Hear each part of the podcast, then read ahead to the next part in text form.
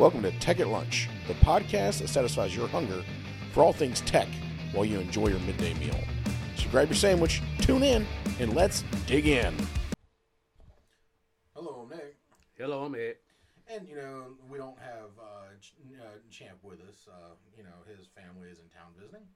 So, you know, we hope that they're having a, you know, a good, safe time and, you know, are enjoyable. Good thing is, is they were outside the range of that tornado that came through North Carolina the other day. So that's a bonus. Um, so, you know, last week we talked about um, preventive maintenance checklist, or P M C S, and their checklist, their variants of. So this week we kind of want to get into the management of preventive maintenance. You know, how, how do I manage, you know, all this information that's coming back? Because if you think about it, if you're running a shop, say, you know, in the additive manufacturing space, you know, twenty, thirty, forty, fifty, sixty printers. You're now a checklist for every single one of those. You have to come back and catalog it eventually. You have to manage that data. You have to work with that data. And God forbid if you work in a in a robotic three D printing environment, where some of these cells will have three or four checklists just on their own. So, this week we're going to talk about that, the, the preventive uh, Man, the preventive maintenance management side of it, you know, and how to get all that stuff situated. So, Ed, when we talked about the management of preventive maintenance, you know, what do you think? So, I'm going to kind of cover it from three parts. So, I'm not going to cover all three parts in this one portion of where I'm talking. Um, so, basically, the first thing you want to do is you want to have um, a good documentation system. Mm-hmm. Um, preferably, if you have uh, um, printed Um, documentation, those things should be scanned and uh, stored. Um, I would prefer that you go to digital, use some type of uh, electronic appliance, you know, like a Power tablet app, or a phone, or yeah. some type of smart device. And that would, yeah, you can use Power App and load all yep. back into Power B I, and Power B I will do ninety-five percent of it for you. Uh, the, the next thing that I would uh, uh, encourage is that you have transparency. So mm-hmm. you should uh, have some way to verify that whatever's been signed off on checklists, that you do some type of audit yeah, to verify that what you're putting uh, on the checklist is consistent with, with things that are on the shop floor or in your print form. Uh, and then lastly, I would set up some type of dashboard. Mm-hmm. I think a dashboard would be really good because it's real time, and the uh, ownership of that could be um, enhanced by somebody being able to see real time the uh, the the fruits of their efforts. Mm-hmm. And uh, you know, I th- looked and talked about the um, um, the audit, you know, the preventive maintenance audit, and I think we can do an entire episode on, on that particular topic. However, um, kind of want to touch on it a little bit is have somebody else do it that's not familiar with it. So that's you know, have somebody take a look at it. Yeah. Because the thing is, if it passes the sniff test, then you should be okay. And, you know, do that when you're first setting them up, too. Is set up the sniff test. You know, here, can, can you or the thousand-mile test. You know, here, can you try this? Take a look at this. Let me know if it makes sense. You know, have on there where you're getting your, your data from, because you're not pulling facts and figures out the sky. You know, I'm not saying, hey, I need this to be this many um, um, uh, millimeters or, or whatnot, and I don't have any data to back that up, because I'm going to ask you where it came from. And why am I measuring that? Where where where is that where is that fact and figure originating from? And that's that's why I say you should, everyone should uh, invest into uh, Industry four point oh and a lot of things that you can use. Um, uh, in particular, you know, I, I would look at, you know, having like a unified namespace. Mm-hmm. Uh, I would look at having things like one uh, center of uh, trust, so one center of truth, you know, so yeah, we know we can say, hey, this is the standard, this is what we have, this is what we're doing, this is how everything should be set up, and then from brownfield to greenfield, those things stay the same, stay consistent. Um, the other thing is, is by keeping a record, you give yourself the opportunity to uh, project into the future with equipment that you may install mm. uh, later. You can say, well, okay, these are some of the things we found. You can also have a good relationship and have a uh, a tie-in with your manufacturers or your suppliers to say, hey, here's the things that we're having problems with. And then that can help those uh, suppliers maybe engineer out some of those things that they didn't think about. Or they can send you a senior tech. Yeah. And that senior tech will look at it. Yeah. And also, if you're building checklists and you're talking about the audit trail, um, or you're talking about the five eye principle, you know, four eye uh, principle, or even contacting your suppliers, you know, have a check-in, check-out process. If, you know, I create a new P M, I want to be able to check it in so it can review it, let me know, hey, guess what, this makes sense, and I check it back out and I can use it at that point in time. And have everything dated. Because then you can send, you can send, if you, you're having an issue, for example, with a printer or in a robot, and you're getting things that are just off tolerance, just wackily off tolerance. You tried everything you can, program that thing back to tolerance. You can run a couple of test pieces on it, and guess what's back into tolerance again. You know, you can, as long as you have all that document in your P M, you can turn around and send that entire P M stack saying, hey, guess what? This is how many times I've noticed this. This is what I've tried. This is what we troubleshooted back to the manufacturer.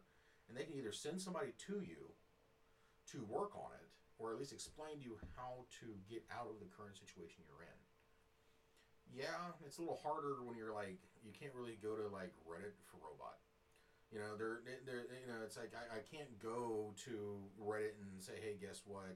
I'm having an issue with this A B B robot, or I'm having an issue with this FANUC robot, or I'm having issues with this KUKA robot and this, this connector. You know, why is it doing this? They, you know, some of them are to know. They do have, you know, those forums out there, but then again, it goes back to if you have proper documentation, you can explain that of what your problem is.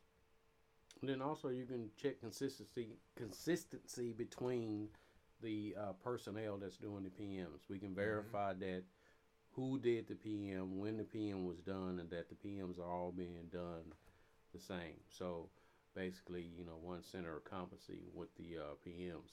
Uh, but the P M should be more than just a checklist. Yeah. You you should also, like like uh, Nick was talking about, you should use um, routes. So that if you have line keepers or you have attendants at the line, that they can do T P Ms, where they can do things to say, hey, every day they do a check mm-hmm. visually, or hey, they're listening, or hey, uh, maybe uh, there's a sound they hadn't heard before, and they're like, hey, that, that doesn't sound right. Or maybe they even see something in the um, quality of the part that's coming out of whatever machine. So that that's another thing, another part of your documentation. Mm-hmm. You have to documentate uh, daily. So you everything that's done daily, everything that's done weekly, everything that's done quarterly, and everything that's done yearly. And then with those things, by keeping a record, especially if it's digital, you can take that data.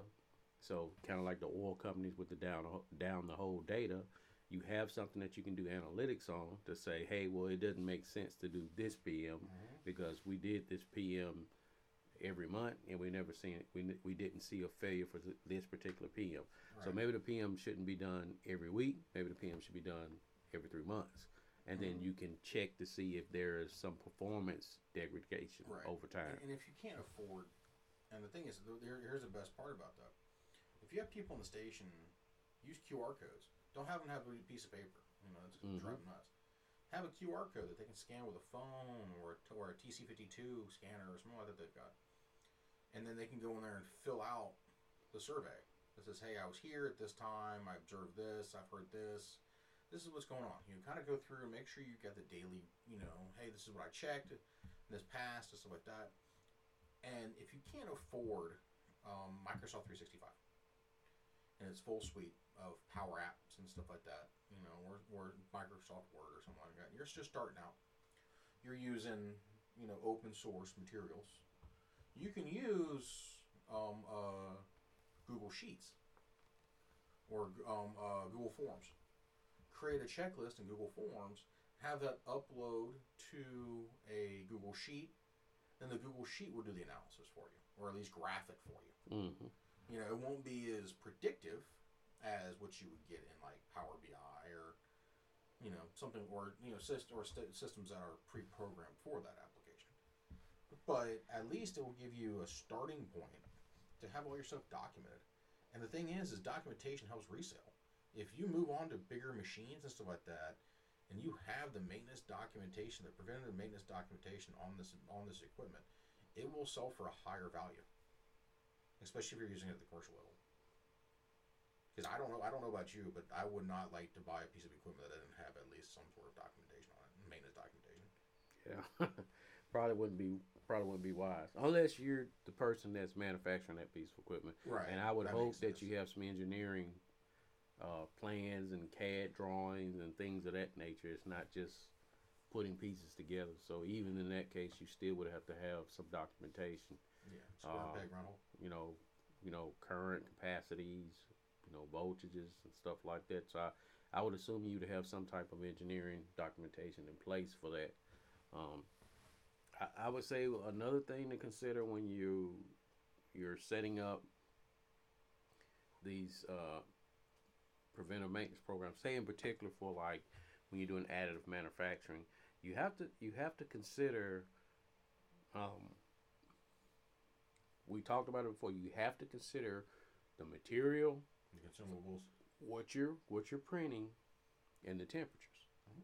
Because all of those things could have different um wear um effects on your equipment based on Uh, the frequency of what you're doing. So that's another thing with documentation.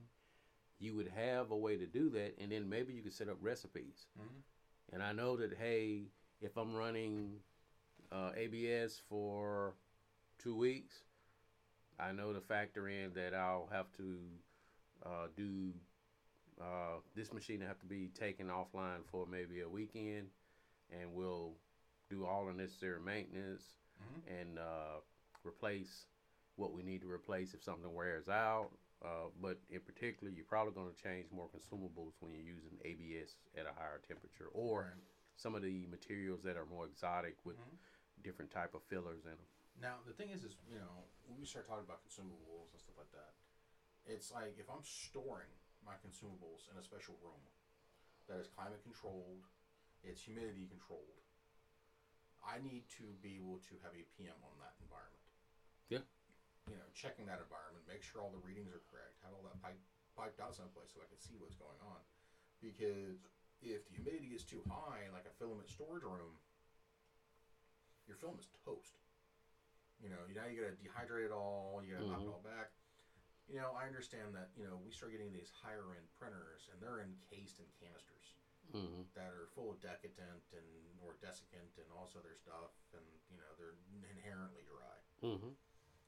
However, most people starting out and doing that aren't going to be, you know, or people who want to use F D M type of printers aren't going to be in that, in that situation. So, you know, for me, checking the consumable storage, it should be another P M, and also something that is recorded. Yeah. Because one missed P M on it on a on a consumable storage can can lead to a really bad idea. You know, it's like, if you think about it, if you're storing your nozzles in a certain area and you're using copper nozzles or bronze nozzles or whatever, something that's conductive, and if you add electricity to it, it corrodes. You know, is making sure those nozzles are stored in a dry area. Make sure they're either sealed, individually sealed, and they're away from water or electricity. Because the thing is, you add both of those together, they start exploding at a high rate. Excuse me. Sorry. Too much black pepper. Yeah. Excuse me, guys. Uh, uh, the other, another thing that, uh, just to follow up on what Nick was saying, is uh,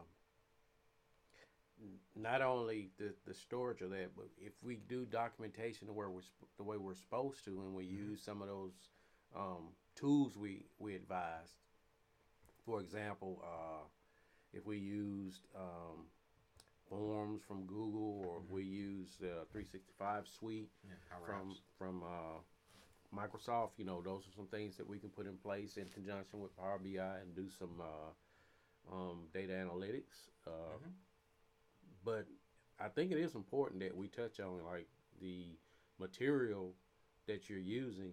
Um, if you're using that and at that particular time and you're not going to use it, you should have a long-term storage for that material. Yeah. Uh, I, I, I, I would even suggest maybe getting some type of vacuum seal machine to reseal it mm-hmm.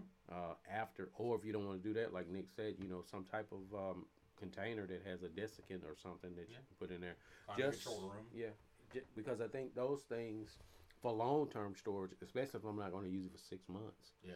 You know, um, or if you don't have that capability and you just want to use a room that's climate control, I would suggest that you do maybe a small batch of prints, um, basically like a, a T P M, mm-hmm. where you can do a first part release and you say, hey, I'm going to print, you know, maybe ten calibration benches, square. calibration square or uh, temp towers or whatever you want to do.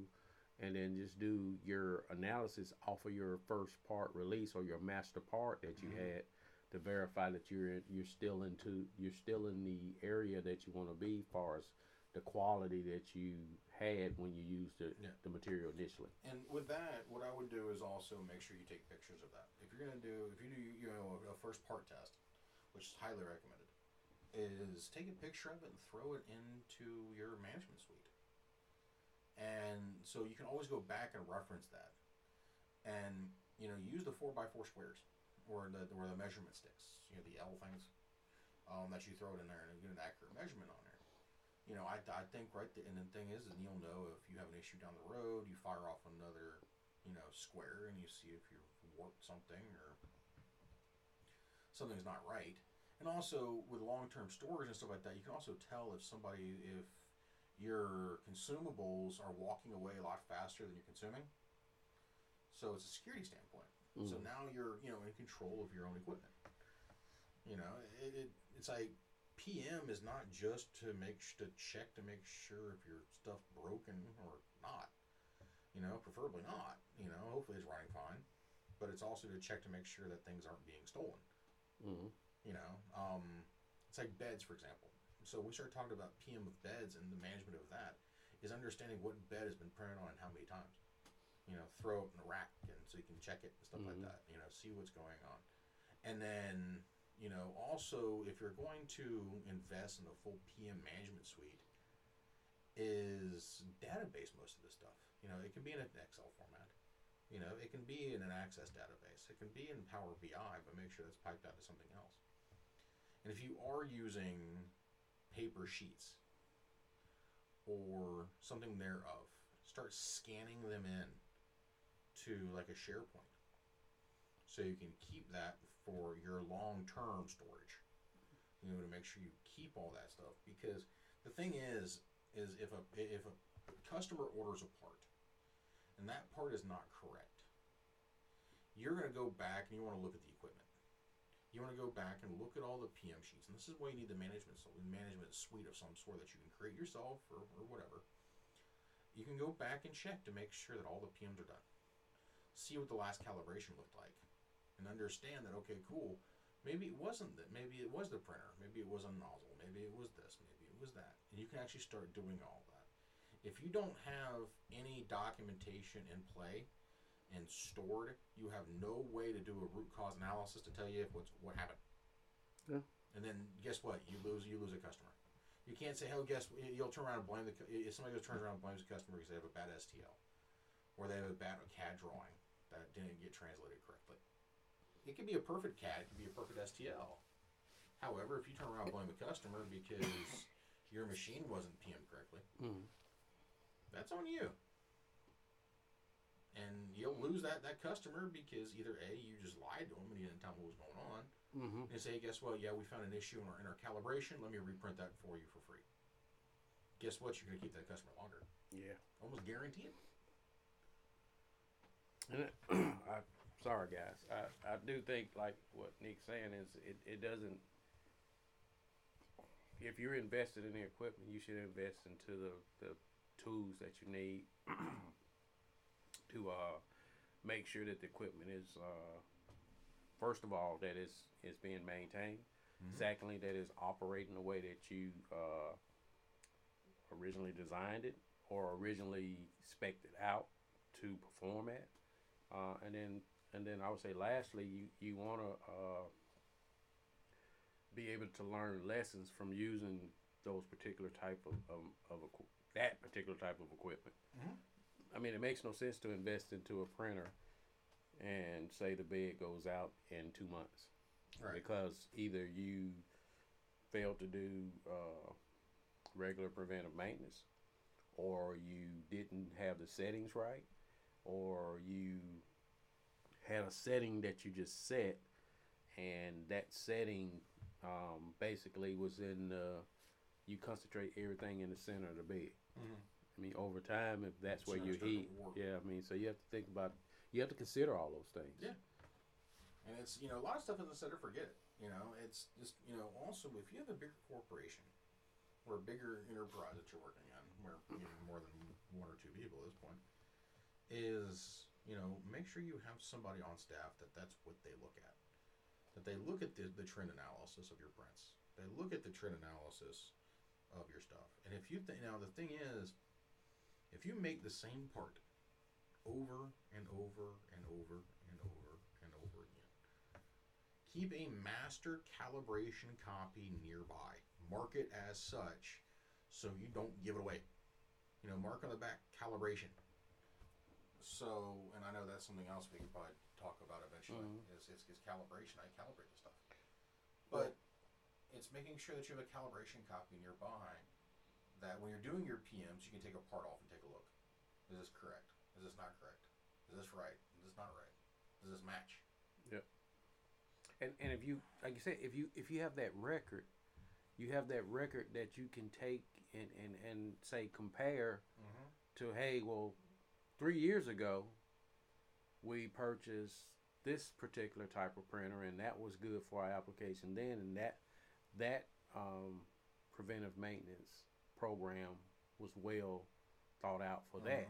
But however, now we've graduated to a different type of print, or we've graduated to maybe we're doing more than just casual printing. You know, maybe we're doing more robust prints mm-hmm. that require, you know, more time. Maybe our print time before was six hours. Now we're looking at printing things that's twenty-four hours. That's that's one of the things you have to consider when you run a when you run a machine for twenty-four hours. You're right. You know, or if you're running a machine for forty-eight hours, some prints could take up to a week, yeah, d- exactly. depending on the complexity of the, of the print. And it doesn't matter if it's F D M or if it's, uh, you know, one of the other type of uh, systems where we're using uh, resin. Yeah.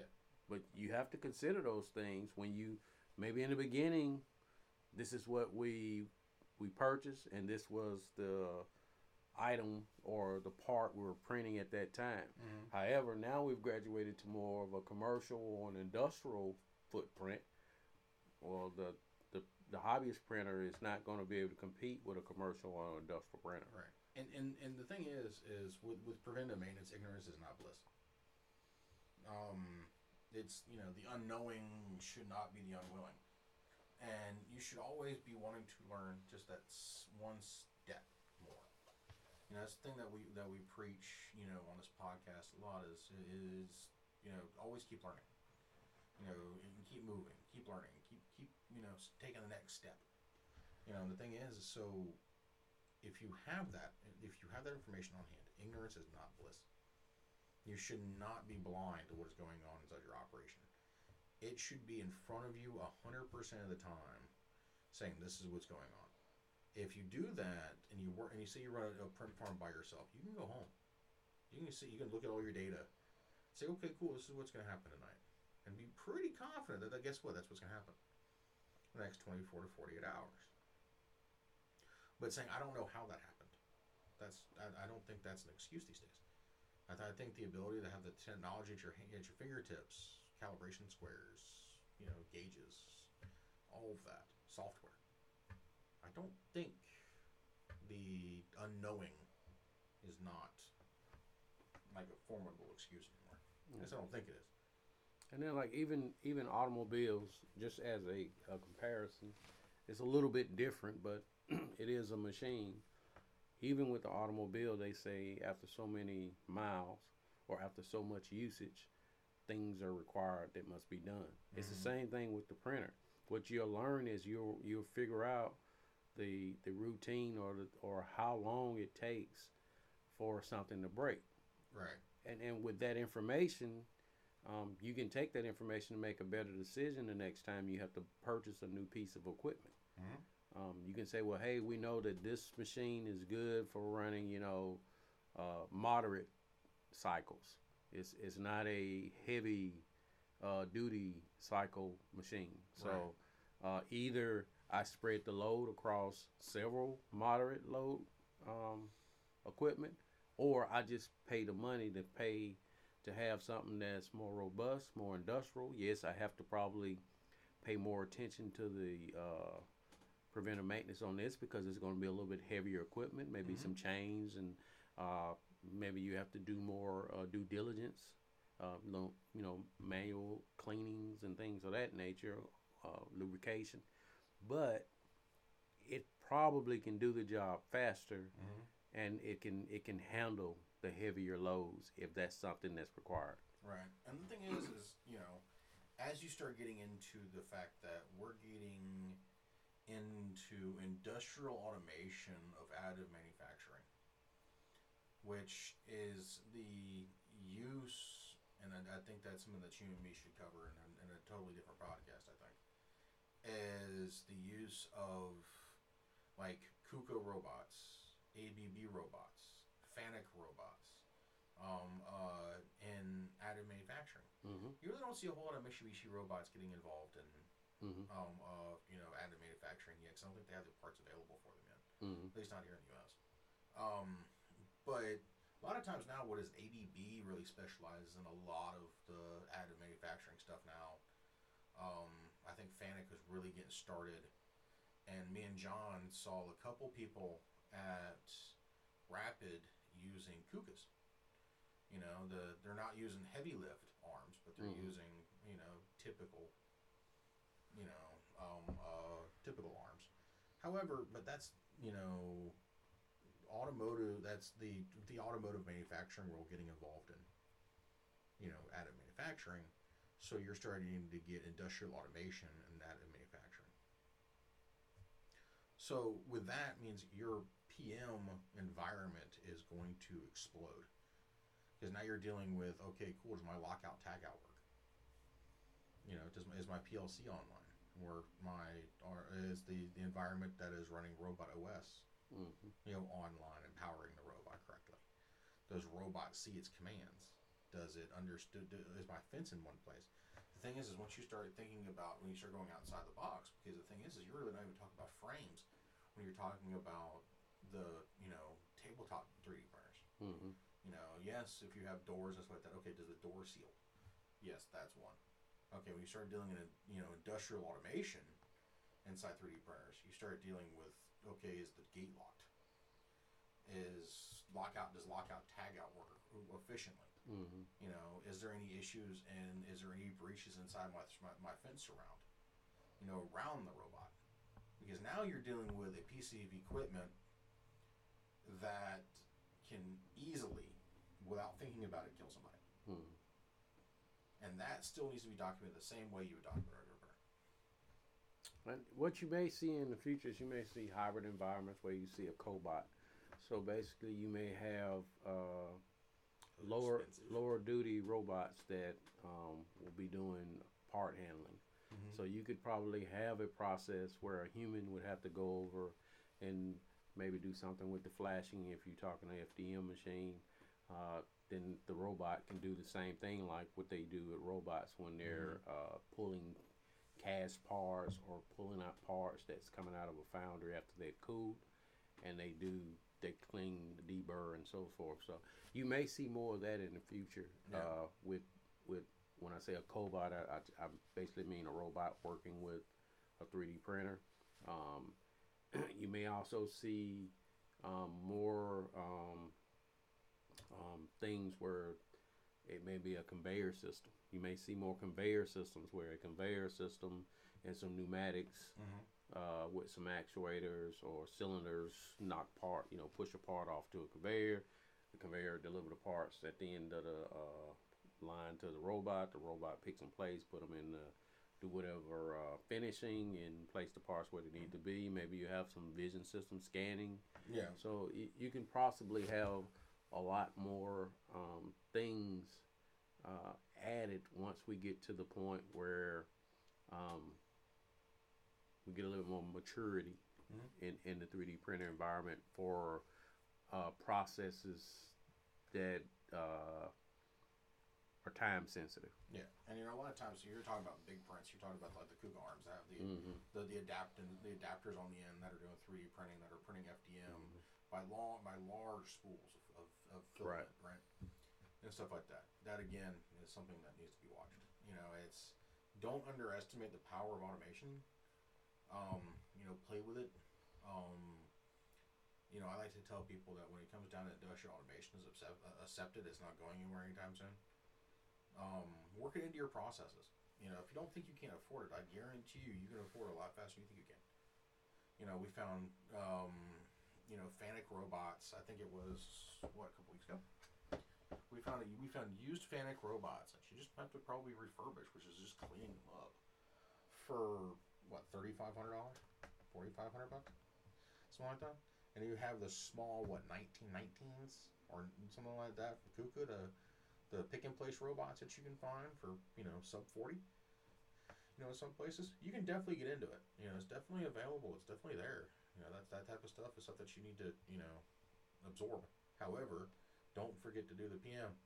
You know, do your, do your management on there. Understand that, you know, this is what has to happen. And also, if you buy a piece of equipment and you know that piece of equipment's on en route, start building the P M process for it already. Mm-hmm. Look through documentation. When it comes in, scan the, the serial number or whatever you can into your management system, and then tie all of the, the, the possible inspections to that piece of equipment. Then every single piece of equipment has its own jacket.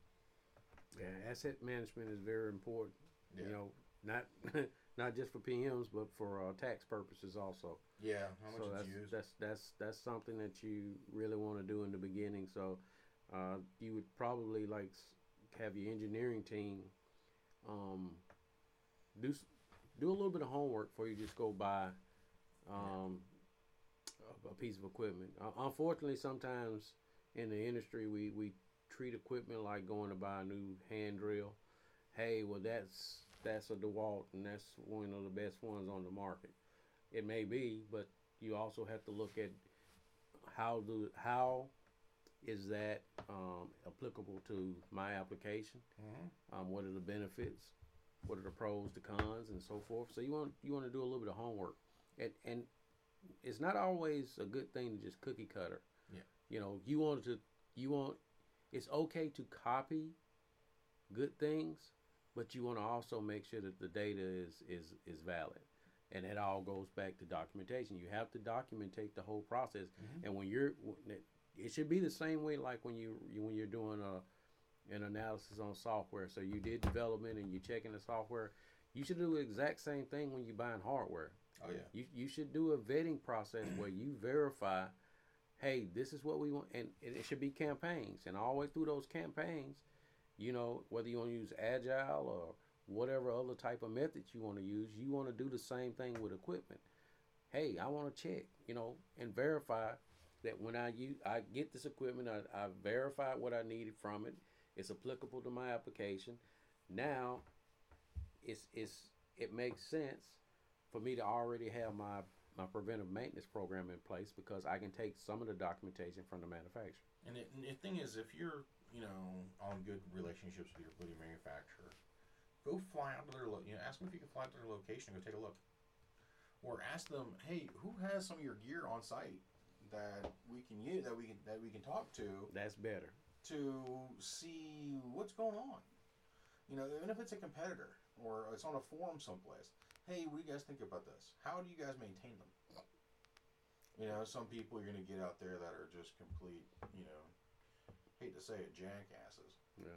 And the, well, it's like any other regular printer, yeah. or it's like any other regular robot. No, two things are not the same. You know, Ed used the analogy about DeWalt. Well, the, you know, the thing is, is you know, if your team's you know trained on Makita and not trained on DeWalt, and you buy DeWalt, and everybody's not confused because everybody's got the wrong batteries. you know, that's that's one thing. It's making sure your team's up to date on training to, you know, handle the. And that's an important part of preventive maintenance. If you if you buy equipment, even though it may be the better choice, but it's too complicated for the personnel you have in place to mm-hmm. do the preventive maintenance, and they do not understand or you do not properly train, then you have basically just voided your P M program. Yep. So you should keep in mind the level of technical uh, expertise you have on site when you're buying equipment. Or you should have a package that you uh, put in some things that can do error handling. Uh, put in some things that, okay, I know this is something that humans are probably going to have a problem with. Uh, have visual management in place. Uh, make solid um, procedures. You know, you, you want to do all of those things in the beginning, mm-hmm. in the green field. And y'all, me, me and Ed talk from a level of where there's experience there. We've been in a situation of where we've had people purchase equipment that probably shouldn't have purchased that equipment. And no one's trained on it, and it eventually goes to crap. You know, or then they just blame everybody, their grandmother, thinking that they... you know, don't know what they're talking about. So, you know, we, we've seen that. And the one thing we don't want to do is people fall into that same trap. It's, you know, understand that, you know, equipment requires training. Even if it's, hey, I'm buying this piece of equipment, it's the biggest piece of equipment I've bought, can I please send people to the manufacturer for training, see if they have an on-site training program, or if when they send out their senior tech to install it, will they stay with you for a couple days to figure and walk through, how do I P M this thing? Walk me through training on how to use it. How do I P M it? How do I work on it? How do I do this? And start a buy-off procedure. We have a white, yellow, and green buy-off, and make sure that the understanding of your P M process is in your green buy-off. Yep. That you don't take control of that equipment from the manufacturer until after your team knows how to P M it. Right. Well, I'll give you a, a perfect example of what I mean by, and we're going to keep it in, in the the perspective of uh, F D M printers, uh, desktop. I can get in, I can get someone, uh, an Ender that's already ready to go, other than doing an alignment, assembly, an alignment, and then uh, uh, putting your program mm-hmm. into your printer. Or I can give someone, hey, go buy these parts, and okay, now we, we don't want to just do an Ender. We want to take this Ender and turn it into something else. Right. So now I've just created a level of complexity that's that's unnecessary. Mm-hmm. I can either give somebody an off-the-shelf solution, or I can give somebody, hey, I'm going to give you a partial solution, and then learn as you go. The, to me, this is this is always a bad idea. It's it's better to spend the money up front. If you do in-house builds like borons and stuff like that, you know, if you build those things out, and your engineering department builds those, you know, for your team members, just train them on it. Have them in a test lab. Have them work on it and see how it works. Have them there as part of the build out to understand how this thing works, and then turn them loose on it. You know, it's it's not that hard. You know, it, it's it's really not. But, you know, the thing is, is we hear day in, day out that the P M process has failed. And it will. It'll fail somebody. Um, I guarantee it. Um, and then you're ended up with situations that you shouldn't have been. But the thing is, is we hope that if you have a P M management system in place, the pain will be less likely to occur, we'll say. So... You know, I I think we've we've came to the end. I think I know mm-hmm. we had a couple of topics we want to talk about offline. You know, on a, we're on a different episode that we'll be talking about. Um, so y'all are purview to that conversation. You know, mainly you know we started getting into industrial automation and stuff like that. So a little mm-hmm. fun there. Um, so you know, I want to say thank you to every single one of you. Um, we just crossed eighteen hundred listeners. We're at eighteen oh four total listeners. And, you know, I'm looking at the stats in the last thirty days. You know, we've had one hundred one downloads, twenty-seven in the last, twenty, in the last seven days. y'all killing it, you know, and we highly appreciate it. You know, go check a look at, you know, Vulcanara three D, you know, some of the, the shirts we got on there. We got, well, I promise there's more coming. We'll get around to it. Um, go take a look at the YouTube channel, you know, Vulcanara Technology Solutions. Some of y'all might be wa listening to the podcast on YouTube. Do me a favor. Hit the subscribe button. It's one click. I promise you it's not that hard. Um, you know, also, if you really want to see something funny, um, go over to, you know, a YouTube channel called Vulcanara Eats. Um, that's where me and Ed and possibly John are be doing some, some nutty things as far as, you know, going to grab something to eat, you know, and talking about it, stuff like that. So, you know, y'all y'all get more candid version of us at that point. So, go take a look at that. You know, we wouldn't be here if it wasn't for y'all. Um, we highly appreciate it. You know, thank you, thank you, thank you. And, you know, hopefully one day we can get together and do something in person. So, all right, you know, we'll turn it over to Ed. Y'all have a good night. Yeah, we appreciate all of the support. Um, um, we uh, still encourage uh, uh, everybody that's listening, if they have any suggestions or if there's something we can do better or there's something that we're uh, totally wrong on, please uh, leave us feedback. Um, We uh, would like to give you uh, good content. We we like teaching. Uh, we like talking about technology. And uh, like uh, Nick said, if it wasn't for you guys, we wouldn't be here. So uh, thank you very much. All right, y'all. Y'all go. That's all for this episode of Tech at Lunch. Thanks for tuning in and joining us for this tech-filled lunch break. We hope you enjoyed the show. And don't forget to subscribe on all channels. And also, you can find us on YouTube under Vulcanara Technology Solutions. And join us for our next episode, which gets published every Wednesday at eight a m All right, y'all. Have a good one. See you later.